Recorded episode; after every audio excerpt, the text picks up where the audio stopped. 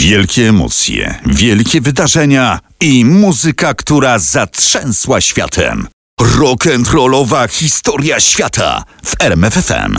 Cześć, tu Marcin Jędrych, prosto z domowego studia. Zapraszam na rock'n'rollową historię świata. Odcinek trzeci Achtung Baby.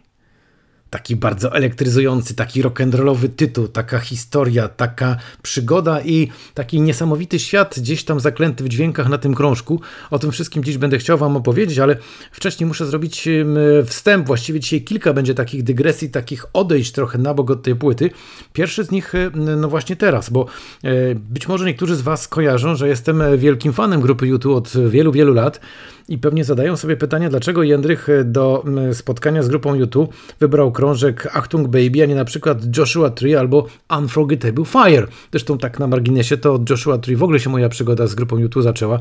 To był rok 1986. No więc ja zdecydowałem się na Achtung Baby przede wszystkim dlatego, że w moim przekonaniu mogę go śmiało polecić tym, którzy nie mieli do tej pory żadnej płyty YouTube w domowym archiwum. No tak to właśnie wygląda. No i z własnego doświadczenia wiem, że znając już ten krążek łatwo się do niego wraca, no i przy kolejnym przesłuchaniu można bez problemu usłyszeć ukryte w numerach intrygujące dźwięki i przesłania. I to jest bardzo ważne w tej płycie, bo tutaj się naprawdę dużo dzieje, zarówno w tej warstwie tekstowej, jak i także w tej warstwie takiej, powiedziałbym, filozoficzno-mentalnej, która gdzieś została przekazana wtedy na początku lat 90. i ona trwa do dzisiaj. Zresztą tych historii jest mnóstwo związanych właśnie z tą płytą. I od tej pierwszej historii zacznę.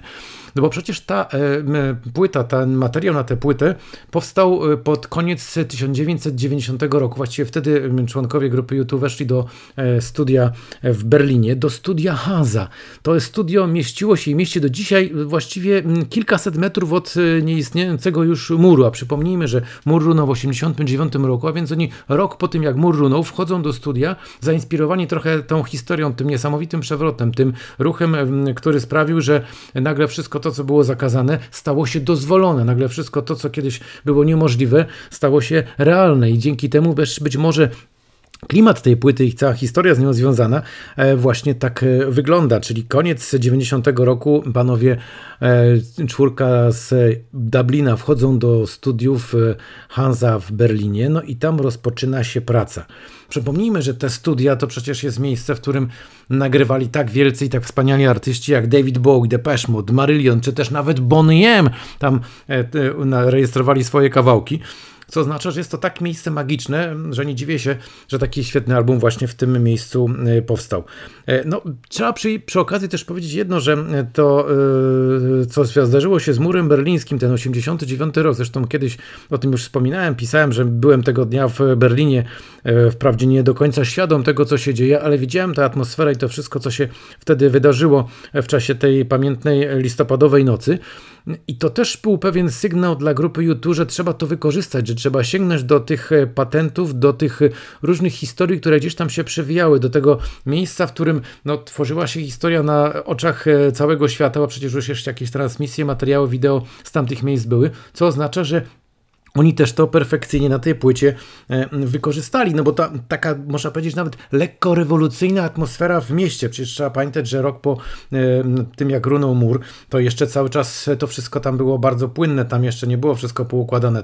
To pokazywało, e, że ta atmosfera w Niemczech miała naprawdę istotny wpływ na to, co się wydarzyło na tym krążku.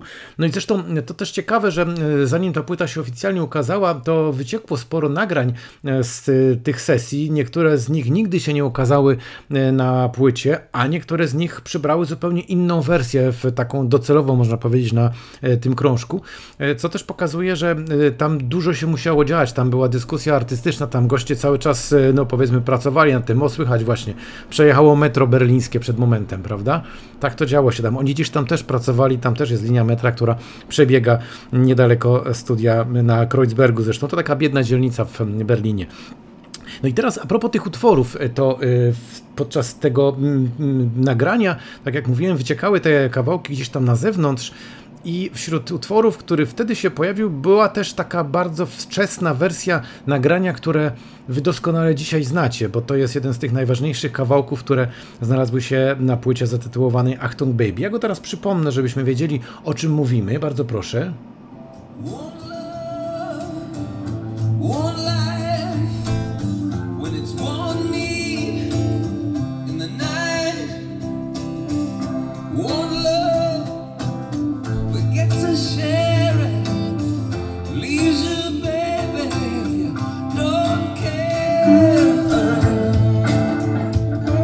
To jest ta słynna kompozycja zatytułowana One.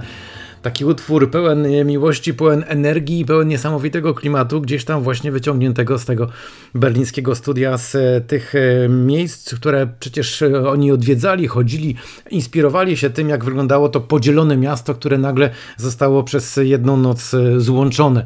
No i też dzięki tym inspiracjom, dzięki temu łażeniu po mieście, przecież cała okładka tego albumu Achtung Baby to jest taki kapitalny kolaż różnych elementów, które gdzieś tam udało mi się złapać, począwszy od tych najsłynniejszych trabantów, y, które stały się zarówno dla nich pewnego rodzaju, no można powiedzieć, inspiracją, niekoniecznie motoryzacyjną, ale pewnego rodzaju pomysłem na to, jak można ten pojazd znienawidzony przez mieszkańców y, NRD, bo marzyli zawsze o lepszym samochodzie, a potem y, urastający do mm, rangi kultowego pojazdu, który stał się jednym z bohaterów ich trasy koncertowej z TV Tour, o której dziś też jeszcze nieco później będę mówił. Ale wracając do samej rejestracji, do tworzenia tego albumu. To przecież y, takie miejsce jak Berlin to jest y, zarazem dla panów z Dublina troszkę inny świat, też niby wielokulturowość, też możliwość czerpania różnego rodzaju pomysłów ale także konieczność zmobilizowania się i zrobienia czegoś, co będzie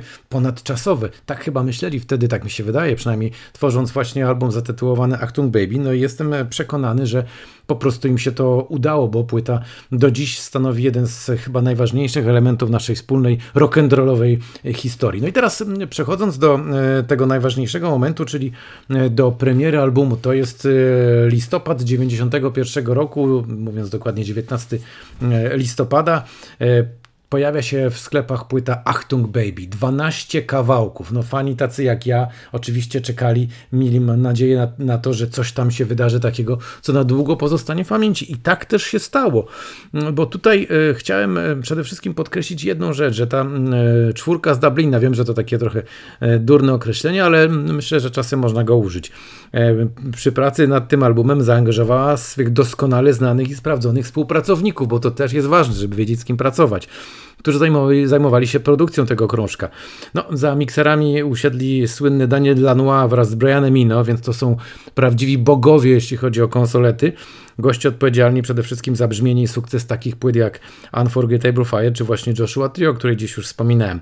No i pracował z nimi także Stevie Lillywhite, to jest gość, który na początku miksował ich wszystkie trzy płyty, czyli tak naprawdę rozkręcił ich w tym rock'n'rollowym, tym e, szalonym muzycznym świecie. No i to trzeba powiedzieć jedno, taki skład musiał zagwarantować, że całe przedsięwzięcie się uda i mm, osiągnie zamierzony cel i e, ludzie po prostu e, będą tę płytę kupować, co więcej będą szanować grupę YouTube za to, że właśnie taki krążek udało im się wydać. No, na tej płycie jest y, mnóstwo świetnych kawałków, y, począwszy od tych singlowych, zaczęło się od The Fly, potem było Mysterious Ways, było Even Better Than The Real Thing, zrobione zresztą potem przez wielu DJ-ów w wielu kapitalnych remixach, takich, które sprawiły też, że nagle rock and roll grupy U2, takie y, oczy, o, soczyste, rockowe granie, trafiło również do klubów i te kawałki remiksowane właśnie, w szczególności Even Better Than The Real Thing, to były jedne z bardziej poszukiwanych właśnie w początku lat 90.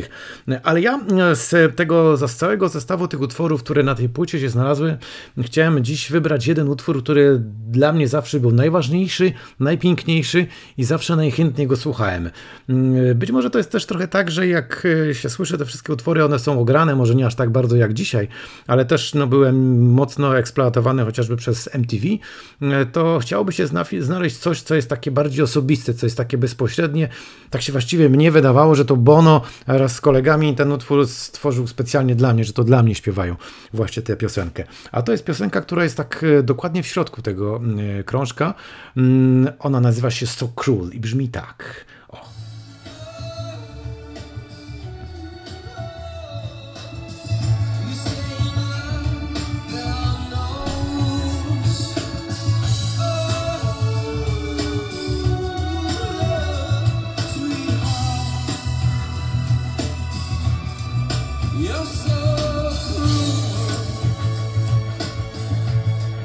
Numer nazywa się So Cruel. Piękna kompozycja, e, nieprawdopodobnie klimatyczna, taka, która sprawia, że jak się w nią wchodzi, tak się jej powolutku słucha, bo ona też się rozkręca, to wybrałem taki już powiedzmy środkowy fragment, taki smaczek. To naprawdę można się e, przez chwilę zapomnieć i przekonać się, że rock and roll to nie tylko takie ostre rockowe riffy, nie tylko szarpanie strun, ale również e, pewien bardzo liryczny i bardzo e, ciekawy nastrój. To YouTube z płyty Achtung Baby i ta płyta to jest także krążek, który stanowił pewnego rodzaju punkt wyjścia do dalszego rozwoju kariery grupy YouTube. Do czegoś, co stworzone zostało specjalnie z myślą o fanach, o widzach, o ludziach, ale też, żeby wnieść zupełnie nową jakość do koncertów. Bo tutaj teraz przechodzimy do tej części, która e, ma jeszcze chyba większe znaczenie w kontekście poznawania tego krążka, a w szczególności poznawania tej muzyki. Czyli trasa Zoo TV Tour.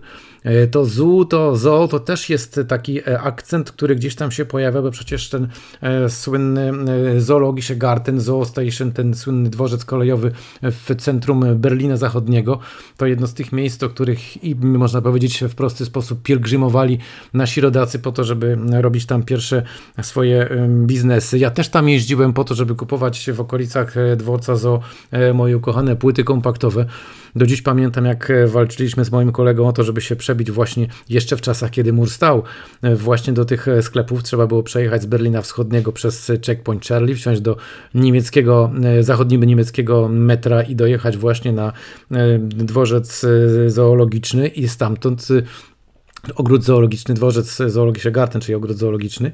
I stamtąd wysiąść i trafić do dwóch sklepów, które były w okolicy, czyli World of Music oraz City Music, dwa sklepy, w których no, całe kosze płyt kompaktowych czekały na takich wygłodniałych fanów jak ja i można było tam przebierać, kupować. Oczywiście no, yy, najchętniej to każdy miałby z nas drukarkę do zachodnio-niemieckich marek, bo wtedy płyta kosztowała średnio 32-33 marki, więc to była naprawdę kupa kasy, biorąc pod uwagę tak koniec lat 80. Y, no ale trzeba było się czasem zdecydować na coś i wybrać te, które y, chciało się potem przywieźć do, do Polski i po prostu pochwalić kolegom i pokazać, że mam jakąś płytę prosto z Berlina. I właśnie z tego, y, od tego dworca Zoo wracam do Zoo TV Tour, bo to przecież właśnie takie małe powiązanie się teraz e, pojawiło. E, ta trasa e, Zoo TV Tour to było zupełnie nowe podejście do rock and rolla, do pokazywania rock and rolla. Celowo to używam słowo pokazywania, no bo przecież tam były wielkie telebimy, tam były transmisje na żywo z kamery właśnie na te ekrany. I tutaj ważna uwaga, Bono wtedy na scenie miał w ręku kamerę, którą robił sobie takie wideo selfie i pokazywał swoją twarz na wielkich ekranach rozstawionych na stadionach czy też na e, wielkich przestrzeniach. Ludzie, on w 92 roku robił to, co my dziś robimy, czyli takie, nazwijmy to, proste selfie. Wprawdzie kamera była duża, e, obraz może nie był to w wersji HD, ale mimo wszystko to oni już wtedy, w 92 roku, taki sposób pokazywania świata rzeczywistości i przekazywania pewnych emocji do ludzi wymyślili. To też swoją drogą jest Mistrzostwo Świata, że na coś takiego e, wpadli. E, no, oczywiście tu trzeba podkreślić jeszcze jedno, że tym jednym z najważniejszych elementów e, tej scenografii Zoo TV Tour były te wspomniane wcześniej trabanty. One stanowiły coś w rodzaju takiego oświetlenia w ich małych oczkach, gdzie zwykle były reflektorki ledwo co świecące, były wielkie koncertowe lampy, które świeciły właśnie właśnie na tych fanów rozstawionych przecież na tych wielkich przestrzeniach, bo to były koncerty zwykle otwarte na stadionach, czy też na łąkach, czy na innych miejscach, zresztą za chwilę o tym jeszcze opowiem, mm, ale całość robiła nieprawdopodobne wrażenie, bo to był po prostu zupełnie nowy show. Tu rock and roll, można powiedzieć, był gdzieś tylko i wyłącznie przy okazji. Oczywiście nie, nie znaczy to, że nie było muzyki, ale e, ten przekaz wideo, to co miało działać również na wyobraźnię ludzi, te, te różnego rodzaju niesamowite teksty, obrazy, z Sarajewem, to wszystko powodowało, że e, ta nowa generacja ludzi, która zaczynała oglądać tego typu koncerty, doświadczała e, zupełnie nowych doznań, czegoś, czego wcześniej nie znali, bo zwykle przychodziło się na koncert, po prostu goście wychodzili i grali nic więcej. To też było świetne, to było takie surowe i soczyste, ale to była zupełnie nowa jakość. No i oczywiście, jak już dowiedziałem się, będąc przecież wielkim fanem grupy YouTube, że rozpoczyna się Zoo TV Tour, Tu pewnie wnikliwi zadadzą pytanie, a skąd się dowiedziałeś? Przecież nie było internetu, przecież nie było jakiejś możliwości specjalnego dodzwonienia się albo dopytania się. Otóż dowiedziałem się z MTV, bo MTV była patronem e, tej trasy Zoo TV Tour e, i ponieważ oglądaliśmy wtedy już bardzo intensywnie MTV, sam nawet miałem już wtedy w domu antenę satelitarną do MTV, no to wiedziałem, że taka trasa jest, bo oni też te trasy oczywiście reklamowali i promowali. Co oznaczało, że jak pojawiła się informacja, że jest trasa i że jest koncert niedaleko Polski, no przecież w Polsce wtedy nie było koncertu, a mówiąc konkretnie w Wiedniu, stolicy Austrii, no to uznałem, że muszę tam pojechać. Tutaj muszę powiedzieć wprost, że nie pamiętam już w jaki sposób zdobyłem bilety. Wydaje mi się, że te bilety udało nam się załatwić z MTV chyba przez Piotra Meca albo przez kogoś tutaj z wytwórni w Polsce, że ja tych biletów nie kupowałem, tylko je po prostu dostałem, bo też próbuję sobie wyobrazić, jak wtedy można było kupić bilety, no chyba tylko pójść do, do sklepu, ale przecież nie w polskim sklepie, tylko musiałbym być w sklepie w Wiedniu, a w Wiedniu byłem tylko na koncercie. Więc załóżmy, że te bilety od kogoś dostałem i wtedy z moim kolegą radiowym Andrzejem Sołtusikiem siedliśmy do e, mojej srebrnej renówki piątki i wyposażeni w Atlas Europy oraz e, Plan Wiednia pojechaliśmy do Wiednia. E, no oczywiście ograniczę się tutaj do kilku szczegółów, ale też, żeby też e, no, jakoś uzmysłowić tym, którzy być może tych czasów nie pamiętają, albo też po prostu wtedy jeszcze nie było ich na świecie, że e, no taka mapa jak to mapa w postaci papierowej, czasem dokładna, czasem nie, no ile do Biednia można dojechać w miarę bezproblemowo, no bo przecież to wielka stolica europejska, to e, trafienie na tak zwaną Donau-Insel, czyli wysepkę na środku Dunaju, na której odbywał się koncert e, zespołu U2, to już nie było takie proste, a bo to ulice jednokierunkowe, a tu nie można wjechać, a tutaj nie można zaparkować, a tutaj jeszcze za daleko, a musimy potem dojść. No, komplikacji było mnóstwo, ale e, ostatecznie udało nam się na czas dotrzeć na, na ten koncert na Donau Insel. To było 24 maja 1992 roku. Mieliśmy te bilety, no można powiedzieć, kiepskie, bo staliśmy bardzo, bardzo daleko od, od samej sceny. No ale y, ponieważ były ekrany, było świetne nagłośnienie, to właściwie cały koncert oglądaliśmy trochę w takiej wersji, powiedziałbym, półpiknikowej, no bo mogliśmy nawet sobie tam gdzieś usiąść na, na tej trawie i po prostu obserwować to, co dzieje się na tych telebimach, a dźwięk do nas do, docierał.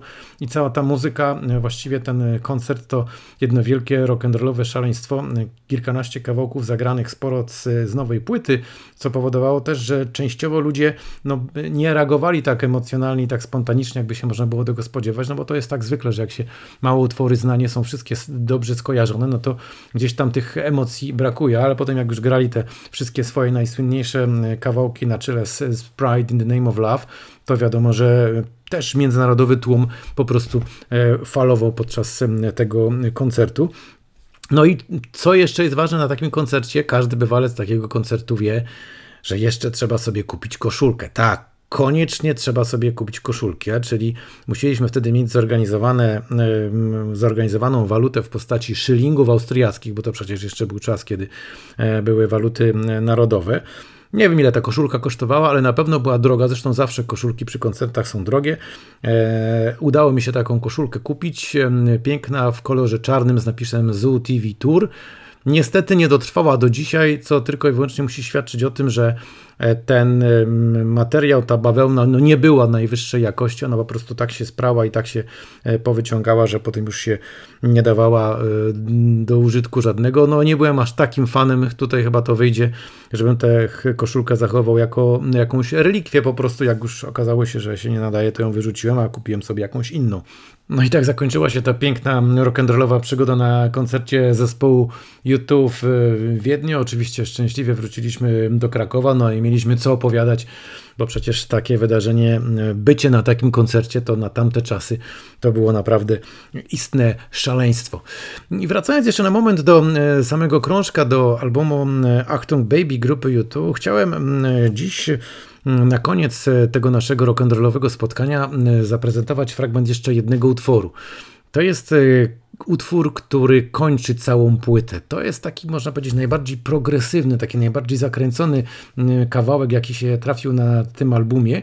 I przy okazji takie nagranie, które doskonale pasuje właśnie jako pewnego rodzaju zamknięcie jakiegoś etapu, jakiejś części, pokazanie, że tu doszliśmy do tego punktu, dalej już nie idziemy. To utwór zatytułowany Love is Blindness.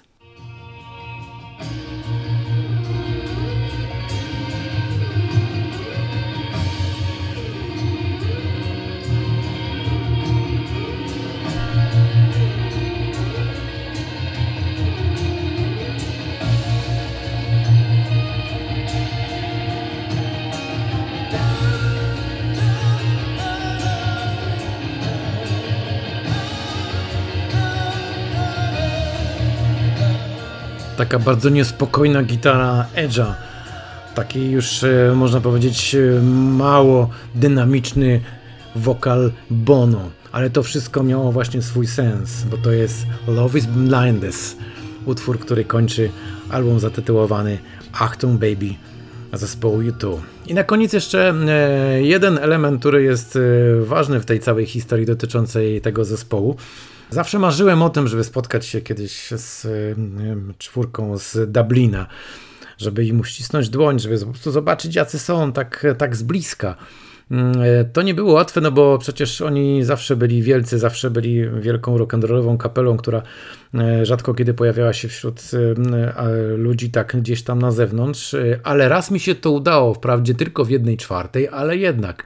E, przez wiele lat miałem okazję obsługiwać taką imprezę, która nazywa się MTV Euro Music Awards.